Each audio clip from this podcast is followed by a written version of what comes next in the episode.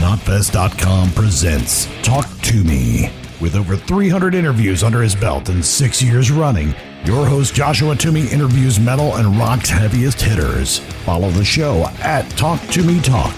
Here's your host, Joshua Toomey. What's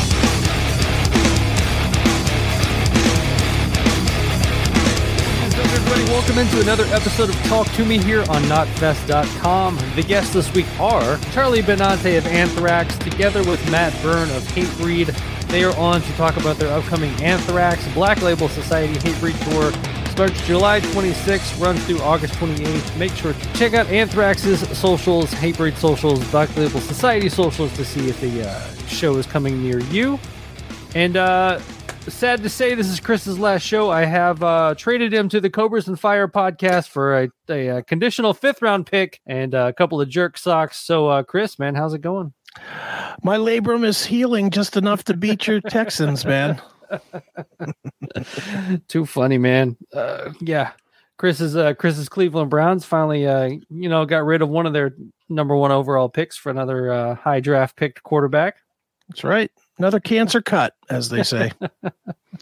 Too funny. Uh, before we dive into music talk, let's actually dive into some uh, USFL talk, man. You went after all of our uh, back and forth about the USFL this year. You actually got yourself out of the house, went to the USFL championship game, which your Philadelphia Stars were in. And uh, from what it's, you know, I, I, I, I'm sad your team lost, but it seemed like a pretty good game. It was a great game. I mean, they, they they lost with 16 seconds left, so they were in the game right up until literally the end of the game. Right. Yeah, it, it was a great game. I couldn't believe the crowd. Yeah. I thought I wa- I thought it was going to be me and four other people, and it was it was pretty full. You know, it it's it was my first time being. I mean, I've seen that stadium before, but I've never been in it. It's uh, Yeah. that Tom Benson Stadium there in in Canton, where the Hall of Fame is. Um, it was pretty damn packed. I I would say that they probably I don't know what the crowd is. I don't even know what the place holds, but it, it was uh, it was full, and they did a nice job, and um, it really did kind of feel like it was important. So Right. you know, it, and it was a good football game. It was a final score 33-30 or something. Yeah, it was so a good game. It was it was a great game, and um, and look, I've been to a championship now. I'm I'm satisfied. the uh what would you say the crowd was was it was it fans of both teams or was it like just football fans wanting to see the championship game there were a few rowdies that I think were like family. I, I really just got the impression that the ones that were going crazy for for Birmingham or for um, Philadelphia were like family people right because because a they were all sitting in the first like row, so I think they probably were family. But everybody else just seemed like they were just kind of football people. There weren't there weren't a ton of like people wearing USFL USFL gear. In fact, I was one of the few with my hat. But you're welcome Thank you. But but yeah, I mean there was a lot of lot of Browns jerseys, obviously, and um some Steeler jerseys, and um it just seemed like it was just football people that were just out. I think there was a lot more people that were like me that were just, curious hey, we're never gonna get a fucking Super Bowl, so might as well go and see something close to it. So yeah, it was cool though, man. I mean, uh, again, the biggest surprise to me was the number of people because you've watched the games, I've Oh, yeah. watched the games. I mean, so we we've watched how they've creatively kept the angles low so that you couldn't see the see the crowd at these things, and I there was at least ten thousand people. I don't know. Again, I, I think the place probably only. It seemed like it was bigger than a high school stadium, but smaller than a, a mid-sized college Right. football stadium. So I don't know, 10 to 20,000 people maybe. And it was probably three quarters full. So yeah, and, and people were rowdy. People were cheering and booing and, you know, the refs took a beating that, that, I don't know. I don't know if that portrayed well on TV or not, but man, every time there, there was some play, I forget what happened, but the refs took like five minutes to figure out what the hell was going on. right And oh my God, people were booing like crazy and just lots of profanity, lots of lots of figure it fucking out, dummy. You know, a lot of that stuff going on. But did you do any of the other canton stuff did you go to the hall of fame or anything while you were there I, I was going to, And then when I got there, it was packed. I mean, dude, people were lined up out the door to go into the hall. And I've done the Hall of Fame thing Okay. several times, so it wasn't it, it wasn't new to me. I mean, for me, it would have the last time I did the Hall of Fame was uh, 2012.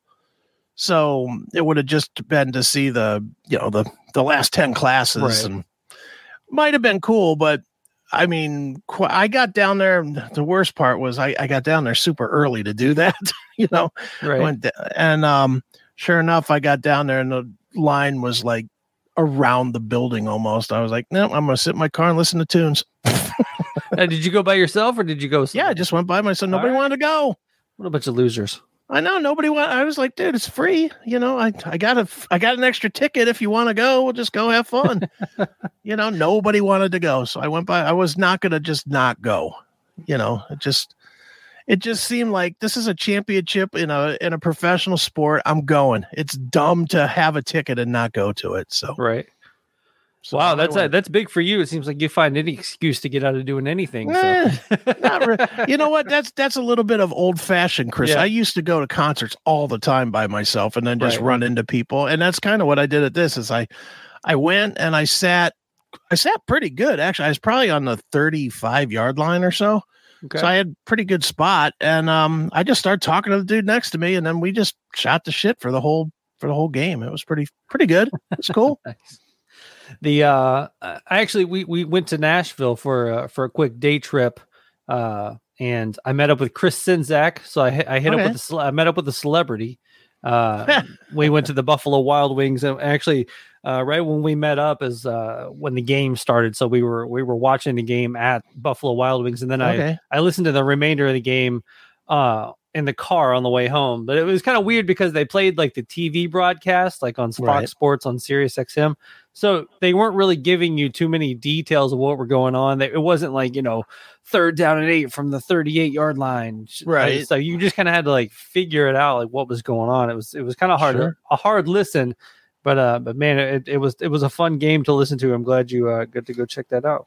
Yeah, it was great, dude. I'm I will do it again next year because from from they they were pumping that.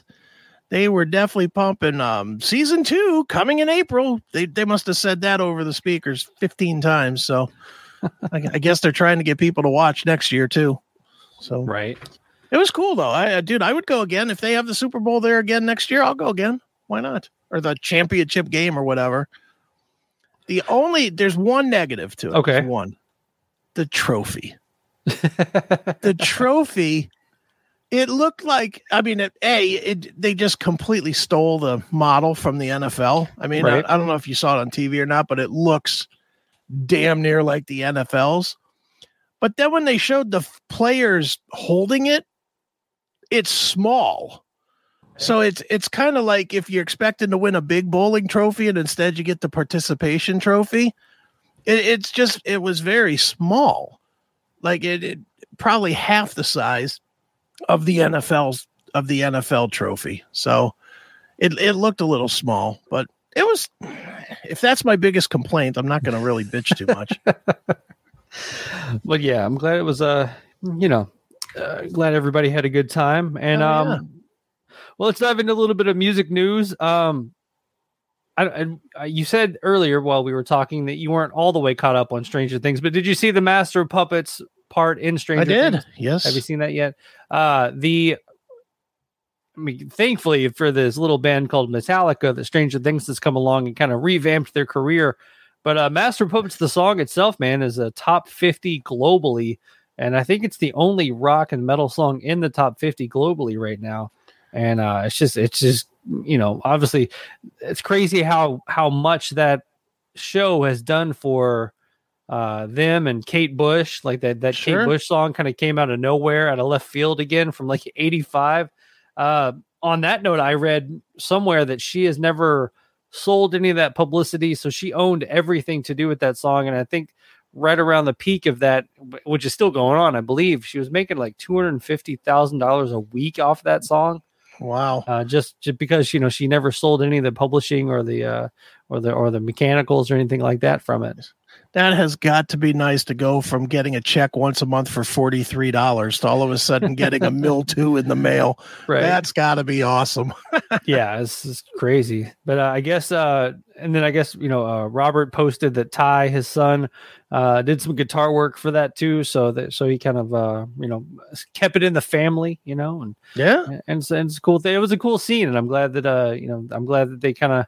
Uh, you know, they used a, an older tune. You know, they didn't go for like Enter Sandman or something silly. But I mean, obviously, Right. I guess timeline wise, that wouldn't work out. But uh, but yeah, they, they used a cool tune. yeah. No, it's uh, dude. Other than the fact that every favor always goes to Metallica, it would have been nice if it was like some some band that could really use the hype instead of Metallica. You know? Right. Other than that part, I mean, how cool would it have been if it was, I don't know, Metal Church or somebody, somebody Right. that could have really used the hype or Testament or something. But hey, anytime metal gets main gets mainstream mileage, I'm game, man. That's that's always good because it makes the whole genre a little bit better, at least for Right. a minute. And Stranger Things is just cool. I don't care what anybody. I know it's kind of dorky to, to Right. love that show, but I love it. So maybe I'm just a dork. well, I mean, you did go to USFL championship game by yourself, so I think Yeah, that's. I have. I guess I'm proving. Uh, have you you've seen the video of uh, Dave Mustaine uh, yelling at uh, Judas Priest uh, sound guys or whatnot or guitar techs for, for Yeah. for uh, kind of you know sound checking during Megadeth's set, and uh, I, I I read a lot of comments on this before I actually watched the video, and I, I was kind of you know bummed that Dave acted like this, but then the more I watched it, a he didn't do anything really that out of line, and b I don't I how many concerts have you gone to recently to where you can physically hear them sound checking? Like Yeah. typically now because everything's all in ear monitors and everything else, like you don't even hear the band, even like a drum. You know, uh, back in the day, you know, the curtain would go down and you would hear jump, jump, jump, and then you know the other guitar and a little bit of Yeah. bass, and you know they would kind of run through the kit one time, and then five minutes later the band would come out. But now with all the technology, you don't even really hear that anymore. But uh, I guess Judas Priest just old school this way. But they they were sound checking as Megadeth was playing, and even people that were there were posting that uh, that you could hear Judas Priest during Megadeth tunes. So I mean, I, I get why Dave would be pissed.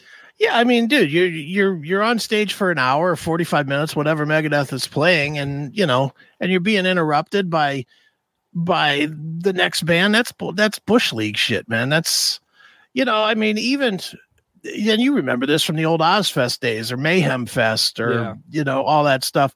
They always put the second stage far enough away so that you wouldn't hear the two stages Right. obviously if you're sitting next to each other like i forget what that fest was but that one or Wacken does the same thing where they have the two stages next to each other was that hellfest maybe Uh, I'm not 100 percent sure. whatever whatever it was when you have two stages Barcelona like that- Rock Fest. yeah you know what you if you're if you're making noise you're wrong you're Yeah. just wrong just when it's your time to play then give up five minutes if you can't sound check without the time then give up five minutes of your set to don't interrupt the next guy the previous guy that's that's what that's what you do to rookies you know, Right. you know? that's Well, that's what rookies would do to them because you know you would think that they would they would be out there more not knowing what to do rather than Yeah. Judas Priest and Megadeth, two of the you know longest running acts out there. Yeah. Now I haven't seen. Are we sure that it's Judas Priest's techs and not the the venue's techs? Because you know, at a lot of those fests, they just have the venue has their own guys that do backline and all that stuff. I wonder. yeah, but I think once you get get to that close to um, that close to showtime, I'm sure that's Judas Priest techs taking over to make sure everything's going Yeah. right. Because you mean you're not going to entrust you know the, the the venues guys to you know make Yeah, sure true. everything's right before you go out there. So yeah, I would I would say that was Judas Priest guys. all right, well then screw them. I love Yeah. Judas Priest, but stop. Look, I love Judas Priest. I don't have that love for Megadeth, but hey, you got to treat the you got to treat the opening band with respect. Come on, that's bullshit. Totally agree. Totally agree. Um, we kind of poked fun at Andreas Kisser a couple of weeks ago for for heading home, and then obviously his uh, his wife passed away uh, you know, a couple of days ago. So I just wanted to send out a, a, a nice condolences from the uh, Talk to Me podcast Yeah. out to the Andreas Kisser and family. Uh, that, you know, that's that's got to be tough, man. Losing his wife. That, I guess they've been together for a very long time too. Yeah, like 32 years or something. And she was Yeah. only like 52 or so. So we met her when she was like 20. right? You know? I mean, it's like, wow, that's a long, that's a long time in rock and roll years to be married. 32 years. Whew, Oh yeah. that is, that's a long time. And, and yeah, cancer, that cancer just blows. Sorry. Oh, yeah. I, I know that's, that's breaking news and all, but you know, you know, but cancer really does suck. But yeah, now I feel awful that we goofed on Andreas a little bit for leaving the tour, but yeah, yeah, it does suck. It's really hate to say it, but there's just a lot of sickness and death going on in these on these tours and everything right now. It just seems like everybody's either sick or people are dying or oof, Right. rough summer.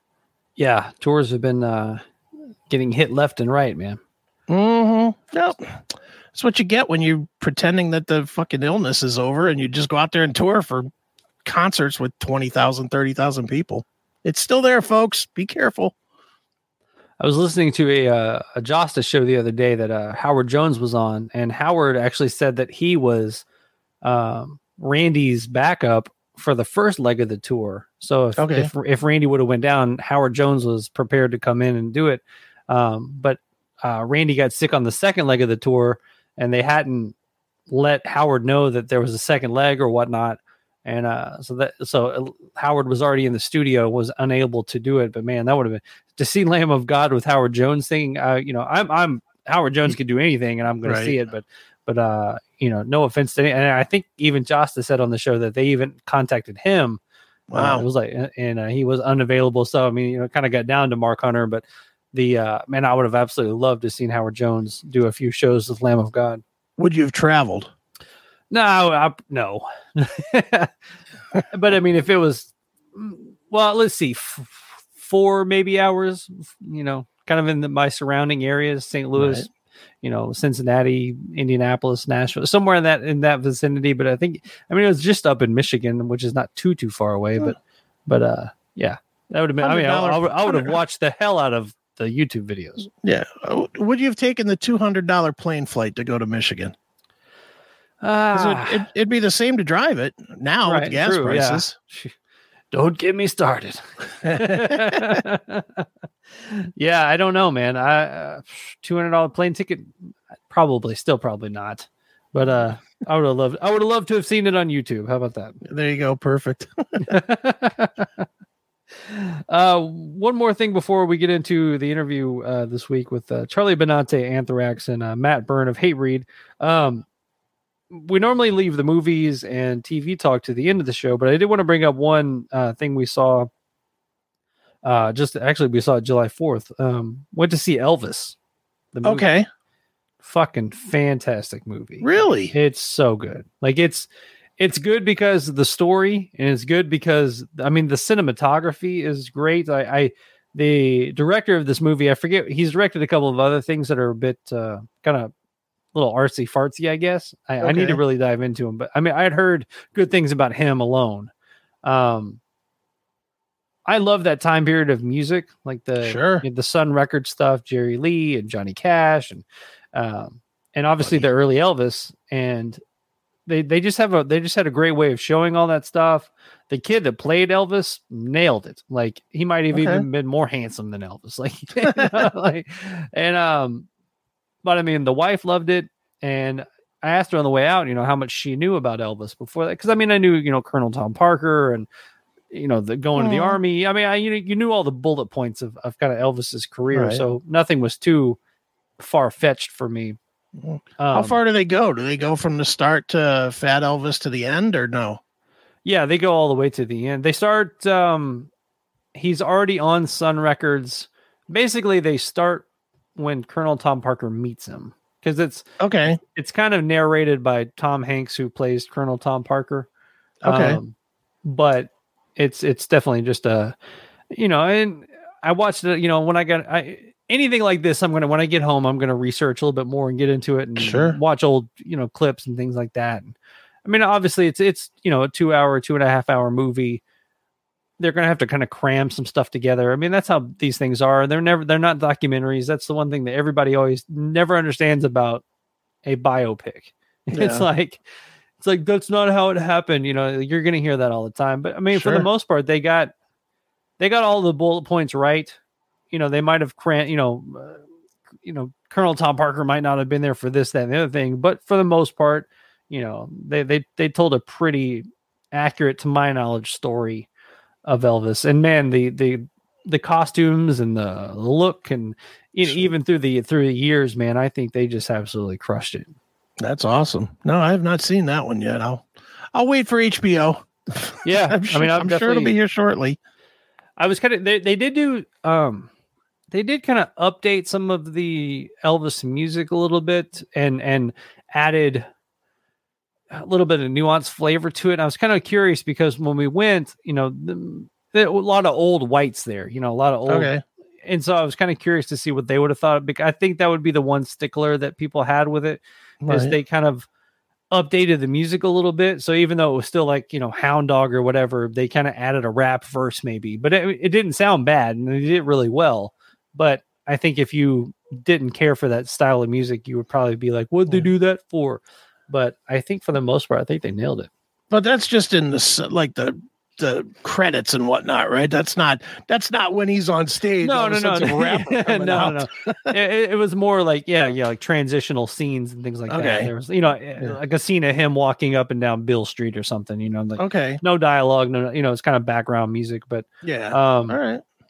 I didn't realize that it that that was maybe the some of the stuff I didn't know was was maybe how much closer to like guys like BB King he was.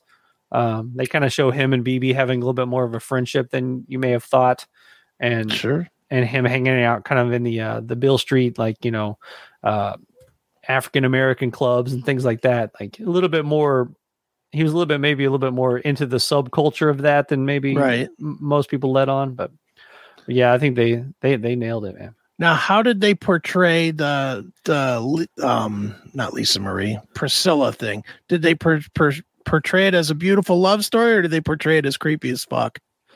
Um, I would say they.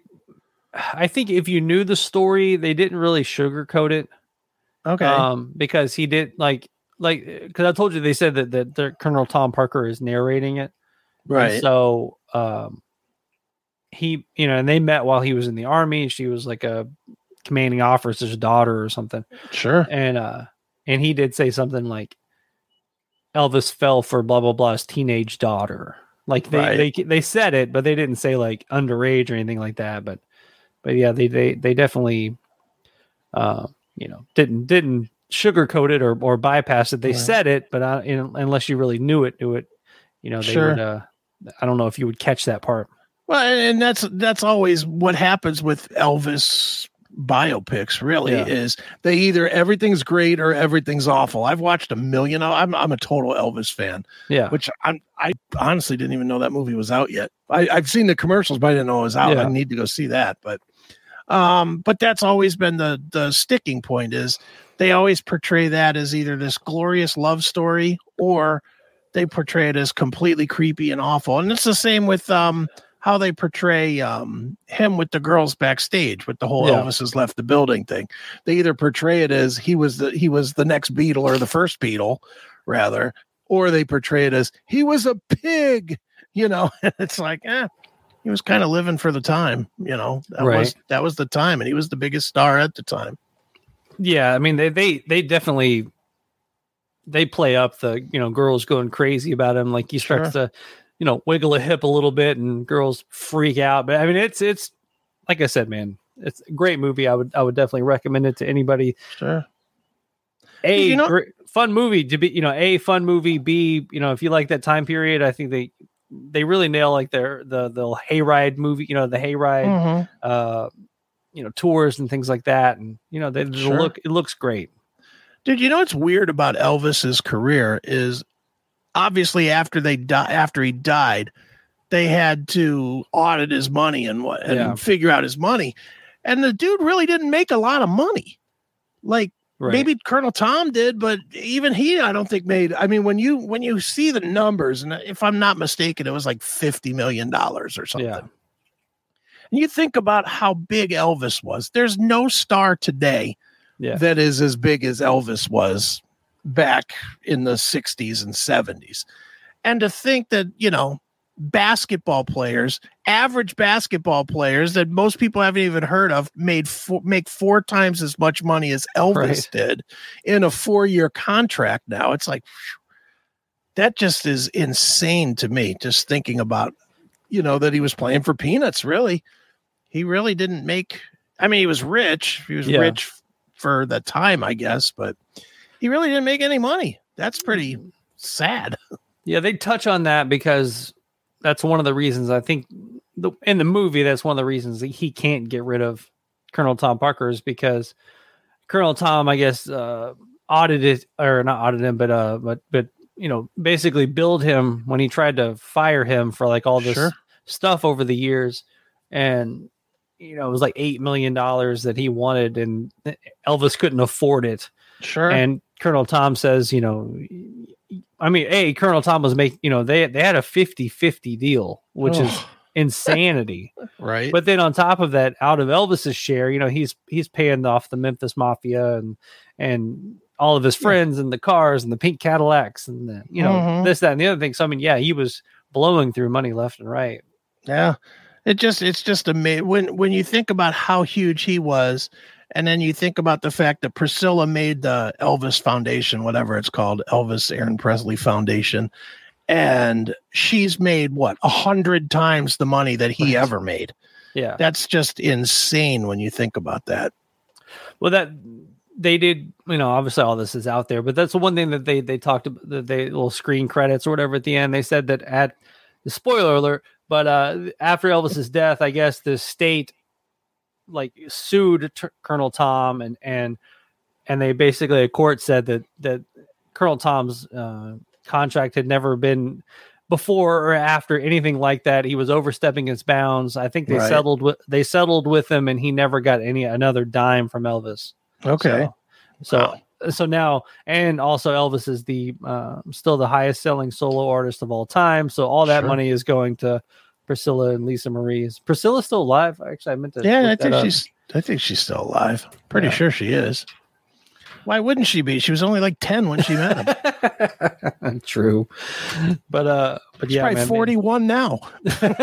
She's- that's yeah, that's crazy. He died at 42, man. And you know, like Yeah. growing up, you know, growing up, you're always like old fat Elvis, you know. And Mhm. then you know, I just turned 43, so I'm like, Yeah. you know, it's just crazy to think that you know, y'all growing up, you always thought Elvis was old when he died. I mean, I guess he was.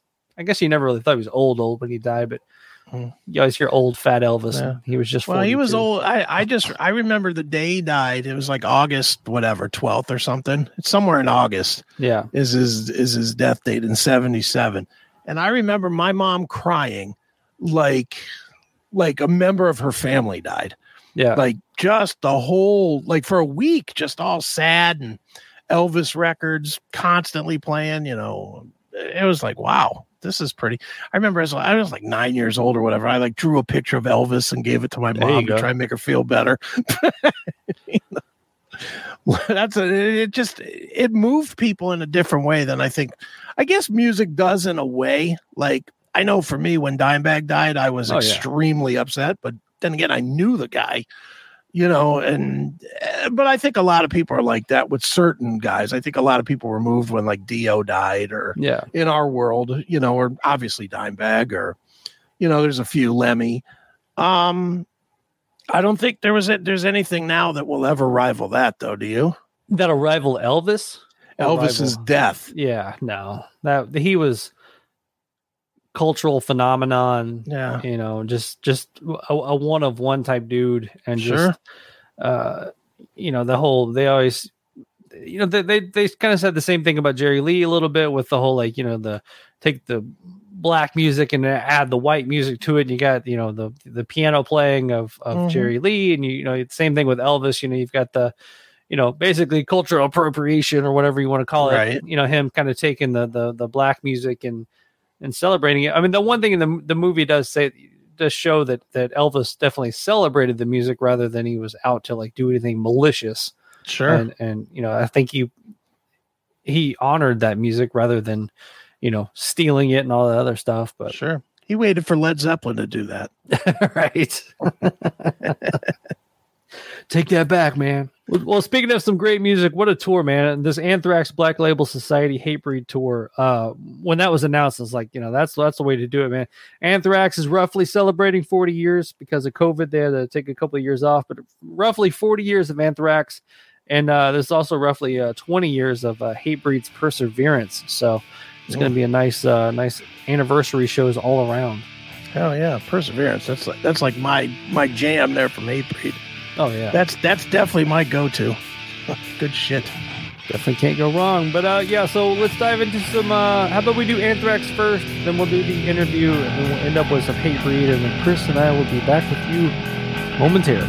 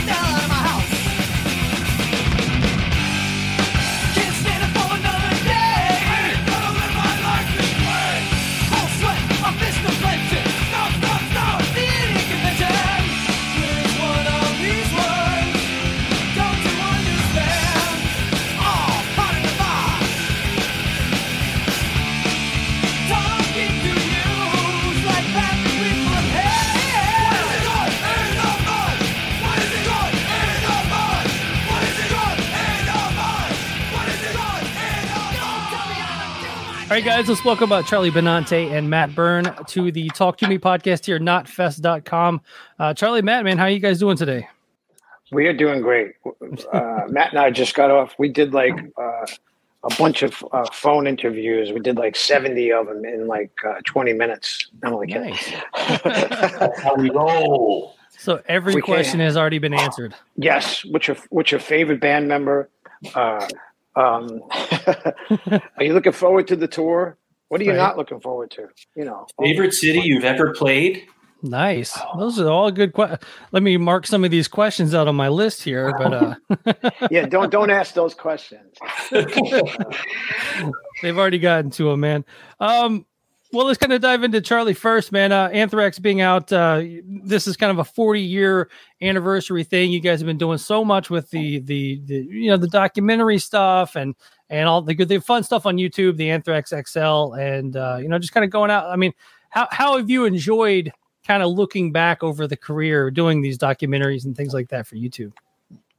Um, it was it was fun to look back, and uh, Matt and I were talking about the the documentary series that that we had put together, and it was great to get everybody involved in it and uh, speaking about a certain story or a certain uh, you know record or whatever, and getting their point of view, and it was it was all positive. Yeah, there was some negativity throughout the history of the band, but what band doesn't have that? Um, Right. so uh, for me, it was reliving those days, and it's it, it.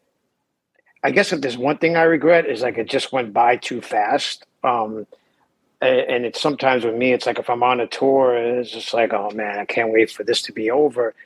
You know, it's and then you look back at it and you kind of say, wow, that that went too fast. You know. Right. And then Matt, with you, I mean, obviously 20 years of Hatebreed, 20 years of perseverance, things like that. I mean, you're getting, you know, half the time that Charlie's had an Anthrax, but I mean, you know, how, how have the last 20 years been for you in, in Hatebreed? Uh, kind of the same thing. Like some things feel like they happened yesterday, and some things uh, I wish they were still happening and they're 20 years ago. You know, I don't know, just experiences or people that aren't around anymore, you know, working with certain people or whatever. Um, yeah, it's, I mean, in general, it's all been a whirlwind because I've always like approached it as, uh, I don't know, I mean, we could be in a situation like a Warrant or a hairband or something, and then a Nirvana comes out and Right. the world is over. It's changed or whatever. so I, I never took anything for granted. I think I, I've just enjoyed the ride as much as possible and trying to see as much as I can as the out the windows as the bus is rolling, you know, and as the train's going. And uh, yeah, I, am like that anyway. Like I, am the guy who's like, oh yeah, that was like two years ago. No, that was like 12 years ago, man. Like, right. You know, but it feels like it's it's there. So it's a mix of yeah. the two, I guess. Well, you're still yeah. the new drummer in Hatebreed to me, so. right. I'll, I'll, always be the new guy, man. I'm like number 13 or something, and they're right. like, well, we had a lot of drummers before you. Really? Here's 2001. I get no cred. Come on. It's like Spinal Tap. Yeah, what's up with that? Well, Charlie, I mean, talk about that. That a little bit of what Matt was talking about there. I mean, obviously, Anthrax has been the peaks and valleys of Anthrax. You know, you guys, uh, you know, where, where metal has been, you know, the most popular thing out there, then not so popular, but then back and forth, and, and now, I mean, the legacy of Anthrax speaks for itself. But you know, how did how did you kind of kind of weather weather the peaks and valleys through all those years? Um, they were hard times, and then. Uh, you know, but you always have to remember it's probably just a moment and it'll pass and uh, good things are still to come. But um, I would say those latter 90s, those were some of the hardest times um, when metal was such a dirty word, you know, which is, it, it was so strange to us because you had all this kind of alternative uh, stuff happening. But there was that one band, that was Pantera, that was still doing amazing. So there was still a, a whole metal audience, but it was just weird how the media just wanted you to think that metal's dead. And I think, like Matt said about the the hair bands, um, Nirvana came and just was like a tidal wave, just washed it all away. And whoever stood, well, then that meant that meant something, you know. But it was never for us. It was never about an image or just it lacked, you know, musicality because the music always came first, or at least in our heads, we told ourselves that the music came first. You know, that was always so strange to me. Be, being a fan of metal in the late '90s, you know, to me, metal was massive. But then I was going to see Overkill play in front of you know 30 people in Nashville. it was a very strange time, but I love that all those right. bands have kind of weathered the storm and now I've kind of came out on the other end of it, man. Uh, you know, legacy acts and whatever you want to call it, man. It, it's you know still packing out theaters and clubs and things like that. It's great to see. Well, that's the thing I say to to these people: like, don't sleep on this this tour coming up because you're only going to have a few more years of seeing like a, a lot of these bands because they are going to go away. You know, not because they want to; it's because just time you know, catches up and you're not going to be able to do it at this pace anymore. So I would say go, come out, you know, go see every fucking show you possibly could, right. you know, spend all, spend all your money.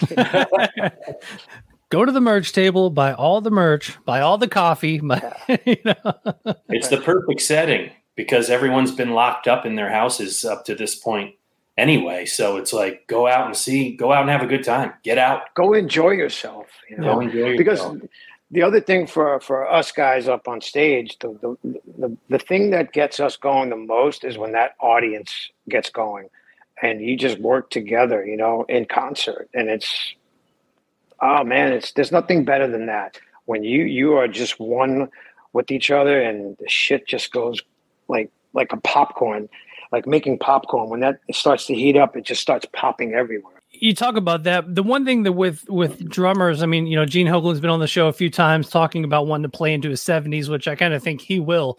But but I mean you know most heavy bands you know we're starting to see the drummers are kind of the first guys kind of out of the band just because it's so physical to play drums and, and, into into your your you know old older age later years however you want to say it man. So how are you uh how, how are you holding up charlie? And uh I, this this question is not coming out the way it's in my head but i'm just saying like like the thrash guys we're starting to see the you know the kind of the wear and tear and uh you know how long do you see you doing you know thrash drums?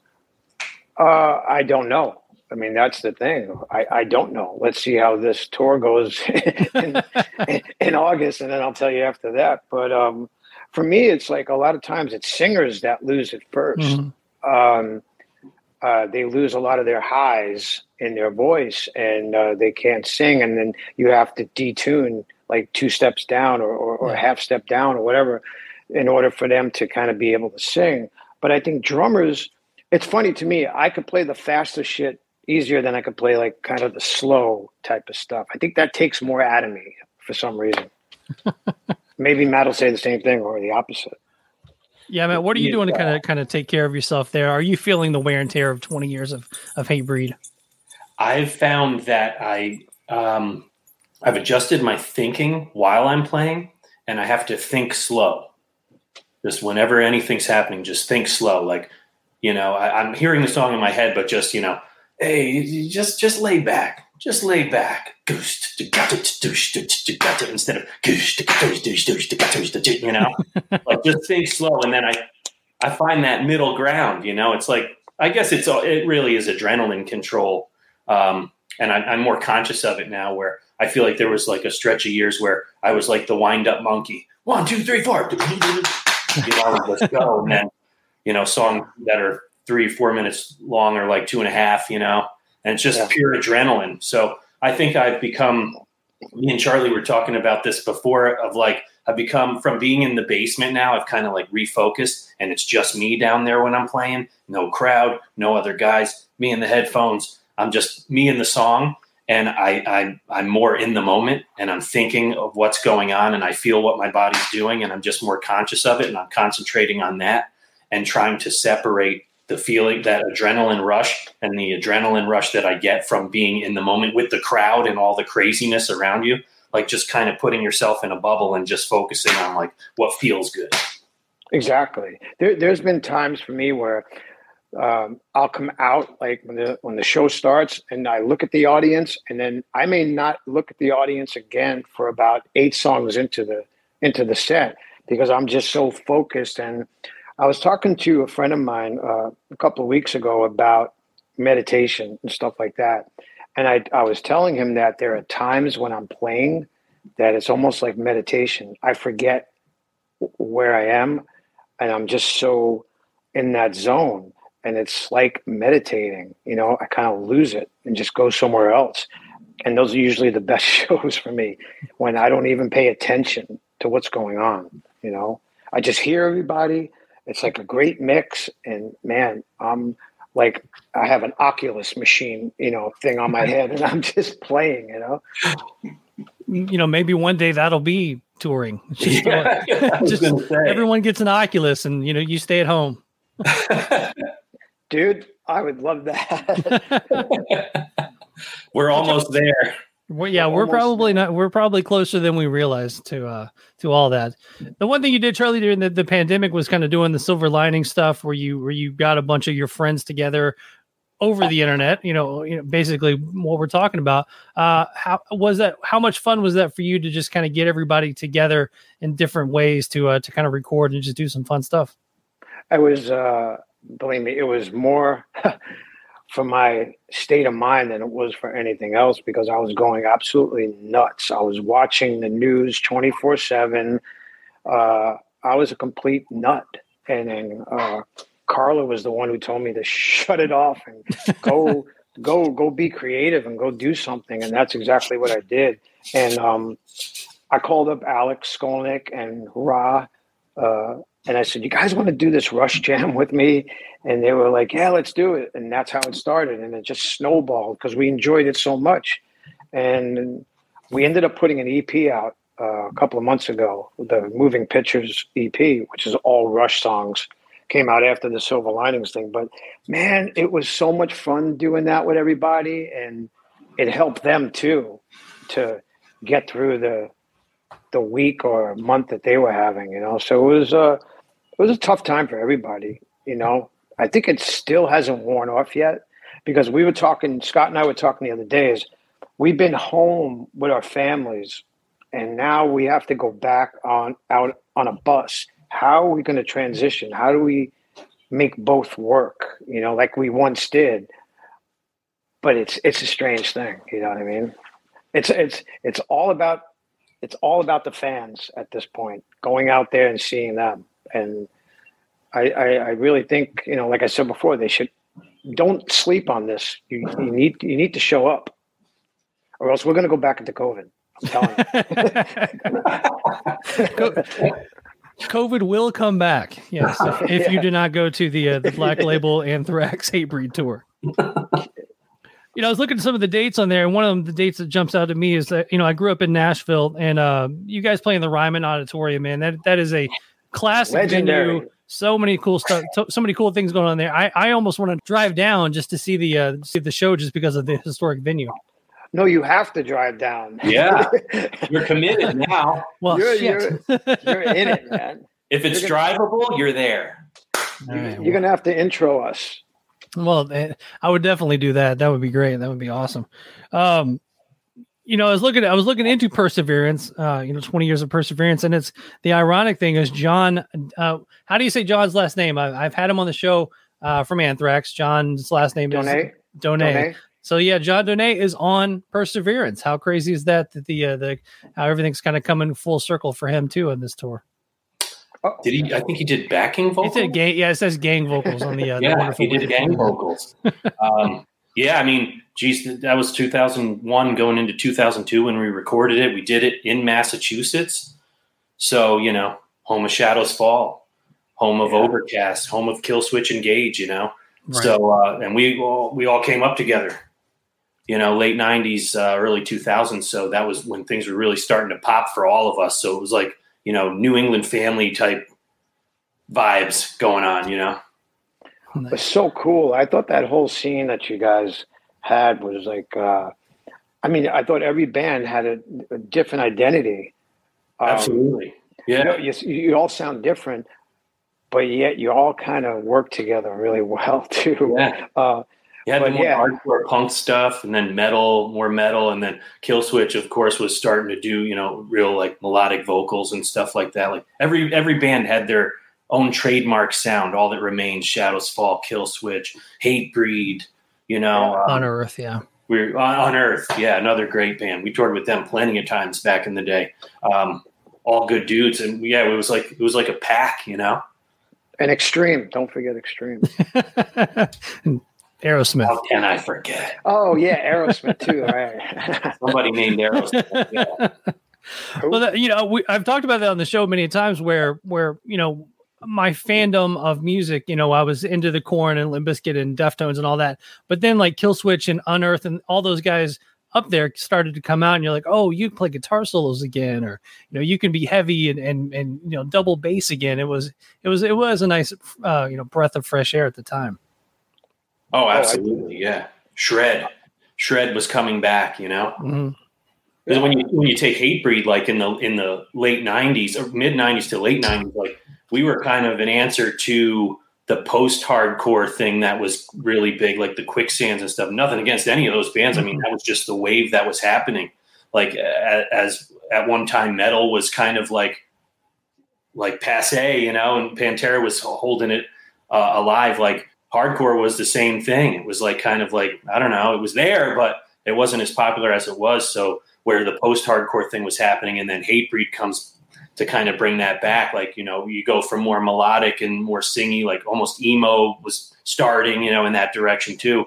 And we take it back to the you know Neanderthal caveman, shun gun, gun, gun, gun, right? You know, um, that was our answer to all that. Um, and it was fresh at the time because it was like, holy shit, just ripping people's heads off. Absolutely. Charlie, today is uh as we record Phil Anselmo's birthday. I saw you post about that, man. Give me one give me one good Pantera story as we kind of start winding down here. One? Just. Oh my god. Uh dude, there's so many. I I, I well, well, one of the last times I saw Darrell um, they had played the House of Blues here, hell yeah. And we ended up going downstairs to the House of Blues where the jazz band, blues band plays, and there was a whole thing set up there. And we were jamming Skid Row songs and other songs, whatever. Yeah. And we were so, everybody was so drunk, but it was so much fun. And we ended up doing it till like five in the morning. And it was the last time I saw him. And I always say uh, that was for me. It was a send off because I didn't know it was going to be the last time, but it was such a great last meeting of hanging with him, and uh, and I just always remember that time. You know, John Dene was there. He was singing. He was singing Sebastian Bach. but the video of that. There's so video great. of that. But Wow. yeah, but today's Philip's birthday, and of course, happy birthday. I, I was I was texting with him before. He's always been known as the kid Right. with those guys. So Too fun. Uh, a couple quick fun things before we get out of here, man. Uh, uh Charlie, what do you think about Obi Wan? Did you like the Obi Wan Kenobi series? wow, good question. So I thought I thought it started out slow. I liked where it went, but um, I'm not sure I liked it more than the Mandalorian. Right. But I'm I'm interested. Uh, I didn't like Boba Fett that much. I thought I don't know what the fuck's going on here. You know, it's like, and then it turned into the Mandalorian. Right. So, but I like that they're bringing in the other characters. But I don't know if they necessarily need their own shows. Why can't they just make cameos in, you know, the Mandalorian? But I I love Obi Wan though. I I thought I love Ewan McGregor.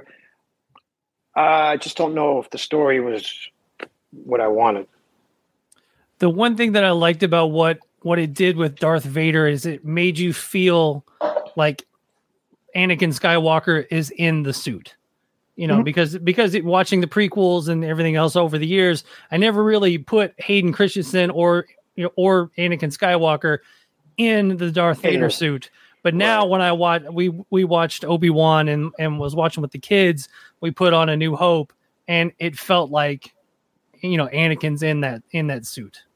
Yeah, I, I like I said, I thought there were elements of it that that were really good. I, I like the evil of we saw Darth Vader, you know, Mhm. do do some damage, and I was like, okay, this is cool. But I I felt it was only like six episodes.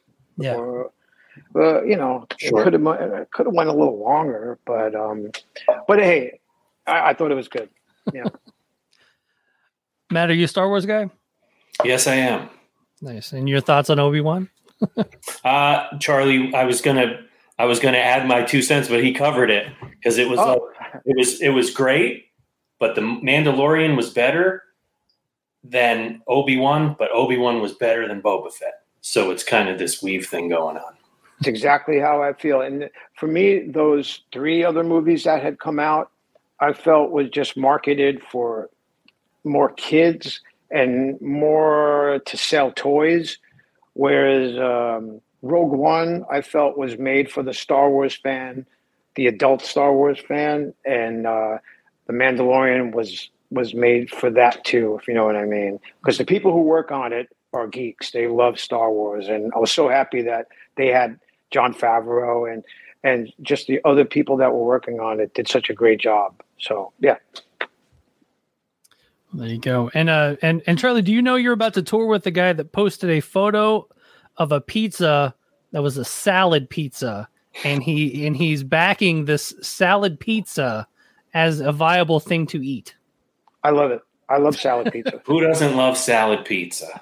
I've never seen salad Heard it pizza in my life. Charlie. That's not a real thing. backs me up. so, so the, the, the thing about salad pizza, no, just saying, Matt, of course, knows this. Um, there's no cheese on it. It's basically some sauce, and then they put, uh, um, you know, lettuce and different types of vegetables on top of it, and you could top it with a little bit of dressing. And the combination of that with the crust and the dough, it's fucking magic. Sold. See, listen, everybody. little bit of vinaigrette on top. Little vinaigrette. But I you assumed know, I was going to get some sort of you know New Yorker thing out of you and uh and, and want to you know burn Matt to the ground. when I first moved here to uh, to Chicago, um, I'm not going to insult anybody from Chicago, but they don't know how to make pizza. Um, they they do it in a way that was very foreign to me. It was like they cut it in like just like squares and stuff like that. So there's no edge. You can't fold it. You can't do anything with it. It's just what is this? You know, in New York, you go get a slice of pizza, you fold it, and you walk. And, Right. and, you know, can't do that you know, and they they're big on deep dish. I'm not big on deep dish here, you know. I say I love the deep dish. So That's the thing about the New York slice. Yeah, it's a it, it's a one handed thing. No matter what you do with it, the fold, the traditional, whatever. It's just one hand. Go for it. When Go you gotta for get it. a fork and knife out, I mean, people do that, th- that's not my thing. Yeah, Go I'm for not it. against. I'm not against it, but if Saturday Night Fever was made in in Chicago, the opening sequence, what what what, what would it have been? He couldn't Bunch messiness. Like, all over his polyester suit. It's, Right. It wouldn't work. dude. So just for Saturday Night Fever alone, New York Pizza wins. There you go. All right, one last drum question. I'll let you guys get out of here. Um, obviously, two drummers on the show. I don't know if, if this is a good thing or a bad thing, but um, how often do you guys check out other drummers? Are you guys are you guys talking drums to each other? What are we doing? I, I know Matt knows the answer to this one too. No matter, I pick up my phone, I'll go look at Instagram. A million fucking drum videos come over, and like from little kids to old ladies to whoever. So it's hard to get away from it. So Yeah. every day, I'm I'm I'm watching somebody play something. You know what I mean? And it's like, okay, I love it, great. So yeah, it we're we're, we're influenced without even knowing we're being influenced. yeah. I've definitely caught some stuff, you know, you, you, you check out a couple things on the phone and then you're in the algorithm, right? And then that's true. All of a sudden you're bombarded. I've definitely picked up some stuff where I'm like, whoa, I got to go try that real quick. or whatever. It's it uh, it's unbelievable. Like it's so much that I'm playing in a church band this Sunday because I I got my gospel chops down. So it's like I'm going I'm going for it.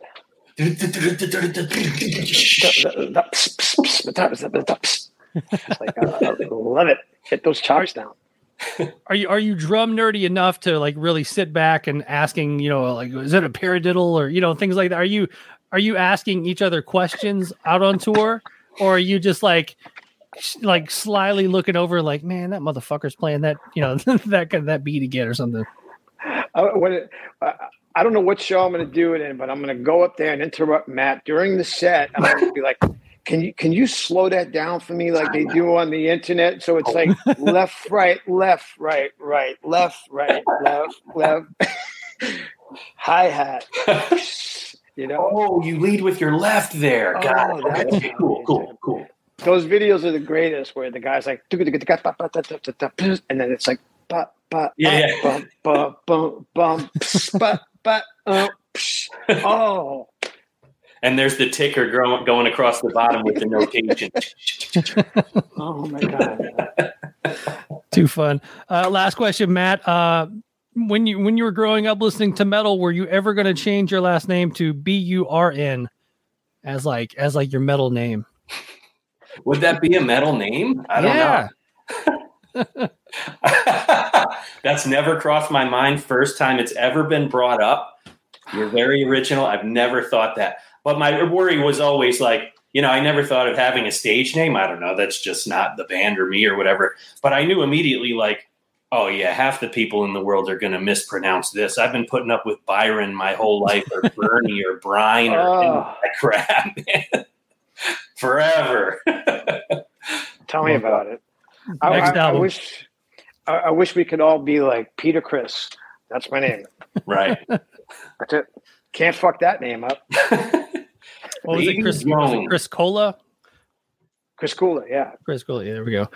Man, All right, guys. yesterday uh, they Yeah. they leaked this 1975 concert from Yeah. like uh, I think it was from Maryland. Or it, it's awesome. Peter Peter is on fire. Yeah, they're starting to I- release those soundboard recordings, man. I'm, I'm really excited to get into some of the older stuff. Yeah, I love when he was on fire. So did I? What's uh the last show? Is what? It's going to be under the Brooklyn Bridge.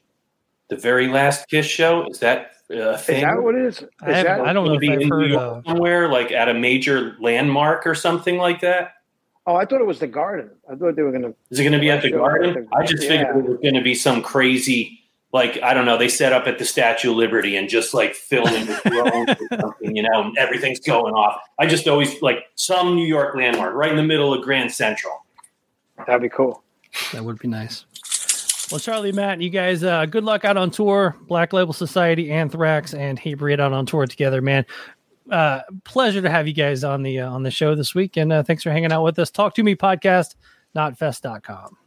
Cheers. Much appreciated. Later, guys. Have a happy Fourth. Oh, you too. Take care, Charlie. Go blow Later. shit up. Yeah, right. Exactly.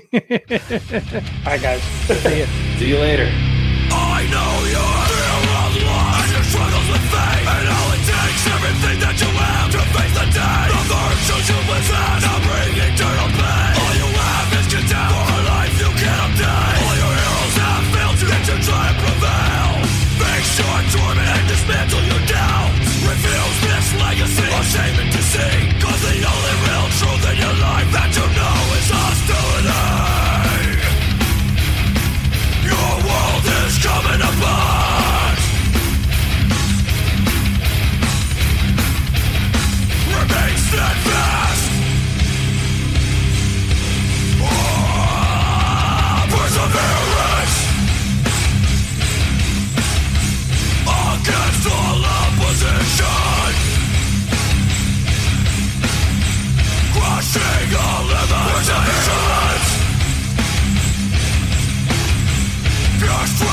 solitude Discipline and determination. You can accept what you've been told. Anchored in sin You must reverse your descent. Declare the weight of the world. Has yet to claim you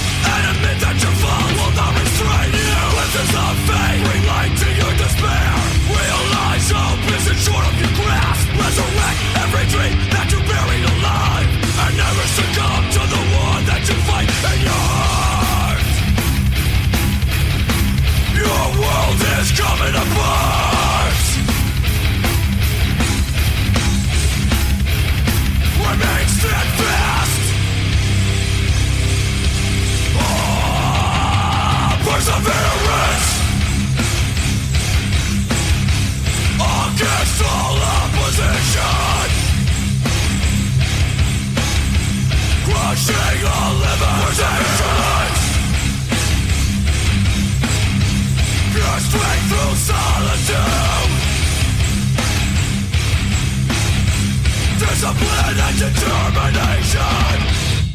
right, huge thank you to Charlie Benante and Matt Byrne for taking some time here on the Talk to Me podcast, Knotfest.com. And uh, before we get out of here today, let's uh, let's do a little bit of uh, recommendations for the week. Chris, what do you got? I got two, um, and I don't think you can buy either yet, but I guess you could probably find them on um, on YouTube. You can at least sample them. Number one, and you heard it too, the new Soulfly. Yeah, Totem. that. That is fucking a especially especially heavy record. Yeah. Wow. You know, you and I were talking before we got started. It is great that they got rid of all the bounce and now it's just a almost a death metal band. Yeah. So good, so heavy. Really, really am digging this new one, Totem. You liking it? Uh, I liked it. I liked it. Maybe not as much as the last Soulfly album. I think the last one was great. I, I do think they are missing Mark Rizzo. Um, I, I I was listening to it because I mean you give it such glowing praise that you know we got sent the you know the promo, link because we're yeah. super famous music journalists. Right. And um, I uh, I was listening to it and knowing that you loved it, and I'm like, all right, well, you know, Chris normally doesn't, you know, steer you the wrong way. So I was listening to it, and, and it kind of goes back to what I was telling Max about the the Soulfly shows with Dino. Is they kind of cut out all the all the noodling and stuff, and it's Right. just basically a bare bones metal album. It does it does sound a little bit more like maybe old school Sepultura as Mhm. opposed to Soulfly to me. Like it's definitely Okay. more of a meat and potatoes heavy record. Yeah. Well, that's what I like. Just bring it, bring it, and keep it brutal. I'm I'm in. So I'll like it more than you. That's fine. You can you can be wrong on this one. It's okay. it, it needs more Fred Durst. Yeah. Oh yeah, sure. and then the second one is is very different from that. Um, there's this band called the Grave Bathers, and I know the name of the band is absolutely terrible, but it's kind of um, I don't even know what you'd call this. It's like sort of a doom metal meets psychedelic type thing. It's like if Emerson Lake and Palmer joined Cathedral, that's what you would get. It's it's really odd, but it's it's really really fantastic. And I mean, if you like doom metal at all, like Cathedral or bands like that, this is your shit. It's really thick, really heavy, and um, but kind of clean vocals. So that's the other one. Um, the what is this thing called? It is called Rock and Roll Fetish. That's the name of the album, and it's the Grave Bathers. So look for them if you're looking for something interesting and different. Definitely have to check those out. Um, quickly, uh, Clerks Three trailer came out today. Uh, definitely check that out. It looks very promising. It's very meta. You know, Mhm. obviously it's kind of based on uh, Kevin Smith's heart attack, and then kind of uh, you know Randall kind of turns into the Kevin Smith character. Right. Then he makes a movie about the quick stop, and it's it's very you know fourth dimensional or whatnot. From what he, Right. what I can tell from the trailer, uh, they did a little quick Instagram like Q and A session today. Uh, as I was at work, check I, I listened to that while I was at work for a little bit, and then uh, watched the trailer afterwards. Man, I I, I just um, I'm a massive Kevin Smith honk. So you know anything he does, especially in this world in the View universe, uh, I'm definitely all for. And it seems to be like this is going to be a fun movie. the hardest part about this is now we got to wait a long time because isn't Yeah. it like September 9th or something when it comes out? September something. Yeah, I didn't even look at the the release date. I don't I don't know if he's going to do like he did with the last movie and tour it around before it goes into the actual you know movie theaters, or if this is going to be in theaters uh, all the time or whatnot. But uh, yeah, I'm I'm definitely looking forward to some Clerks three. I'm looking forward to it. You know, and, and it's funny because if if you go back to Clerks 2, Clerks 2 to me was a dog. I, I I, loved- did I I I, don't it. love Clerks 2. It was okay. It was it just wasn't Clerks Yeah. 1. And, and I guess Right. that's when you name it Clerks, then that is the standard and nothing's going to beat Clerks. Right. Clerks 2, uh, I don't know. I liked not loved. I mean, there's some funny stuff in it. Yeah. I could have done without 30 minutes of donkey fucking, but you know, I could have could have done without that whole arc. Right. But um, you know, I'm I, I'm like you. Kevin Smith does no wrong. You know, um I I went and saw Jason Mewes not that long ago. Went and saw him do his comedy thing. I mean, he's he and the Kevin Smith stuff is like I'm I'm the same with like you. If if Kevin Smith's involved, it's at least getting a chance. I don't care if it's Red State or Zach Right. and Miri make a porno, whatever. I really didn't have any interest in either of those, except that Kevin Smith was involved. So Right. therefore, I checked them both out. Well, Zach Amiri was really good. I like It was Uh, Red State was okay. right. I mean, it wasn't the worst horror movie I'd ever seen, but it wasn't great either. But um, I think know, the only thing he's done that that I didn't care for was Tusk. I, I just Yeah, Tusk, G was was he Gigli? No, what was the one he did He- um with um? F, it might have been Gigli. Was was he involved in Gigli? With I don't know. he did one. I know he did one. Yeah. one like movie movie that I just watched and was like, no. But yeah, give me give me the stuff in his universe. I'm all in, whether it's Yeah. Mallrats or Clerks or you know any of it. Other than re- reboot wasn't very good either. And Yoga hosers. Yeah. But I mean, like I said, but you kind of keep it in that Jay and Silent Bob world, and, and I'm all for it. yeah, I'll, I'll watch it no matter what. I mean, again, I'm saying I didn't like reboot. I literally bought it on pre-order before it even came out and watched it ten times before I decided I didn't like it. So Right. you know, Um, two more things. We did the uh, we did Star Wars uh, Return of the Jedi with the Louisville Orchestra. That's not really Okay. a recommendation, but more of a uh, kind of a critique. Man, that was that was pretty awesome to see. It was it's a it's at the uh, Performance Center, two thousand people in there. You know, t- you know, tiered seating like a like an old school theater or something like that. You know, the balconies and things like that. sure. um pretty it's just you know I, I i don't go to a lot of orchestra stuff uh, Sure. spoiler alert but uh uh, but yeah it's just you know just to know that those people were playing the songs as they were going and then you know people were applauding them as the movie was going because the people were you know physically there to uh to applaud um so yeah it was definitely cool to see uh return of the jedi with the full orchestra Dude, you know a little something about delivering mail. How would you like to be in the be the Williams mailman? Just seeing those checks because John Williams has Yeah. done like what Star Wars, Jaws. Mhm. You know, he's getting huge, huge checks. Yeah, he's getting huge checks for his work.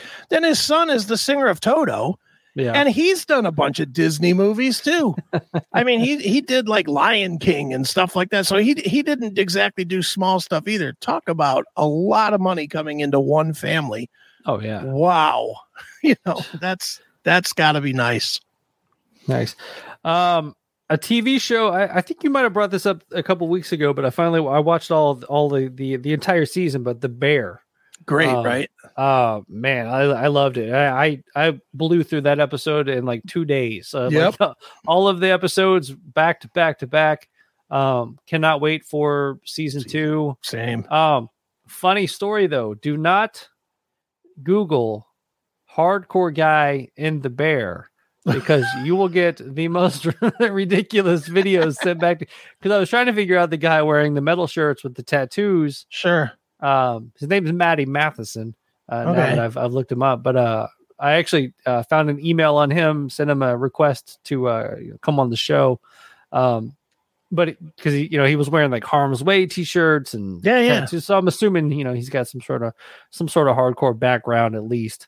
Sure. Or, you know, or he maybe not. Maybe he just, you know, that's the shirts he threw at him. But uh, but you know, see, I I enjoyed what he did in that show. But man, I've worked in enough restaurants to know that some of those feelings that that show Mhm. gave, were just just the uh like when they when they set the to go thing live and it just Yeah. starts spitting tickets right. and you know i've been in those situations where you know all of a sudden all the phone lines are blown up screen full of things to make and just just that that feeling of just like sheer just Right. anxiety um that the main character there is going through um yeah. his name i'm, I'm terrible Uh, with names. Carmy. Carmy, there we go. Yeah, Yeah. Carmy is just going through some going through some emotions, man, and uh, I I I think they pretty well nailed it when it comes to a kitchen. I mean, it was a little a little far fetched with some of the stuff they were making, kind of in a in a Chicago style sandwich, Sandwich shop. shop, yeah, because they were getting a little too fancy in the back there, but. I think for the most part, they they nailed all of the emotion and things like that when it comes to a, a place like that. Yeah, well, they were. I think the reason they, I think that fancy thing was on purpose though, because he was coming from like yeah, the greatest restaurant ever, wherever Yeah. he worked before, into the sandwich shop because his brother blew his head off or something. yeah, You know, so he was like taking over the family business to try and keep it alive.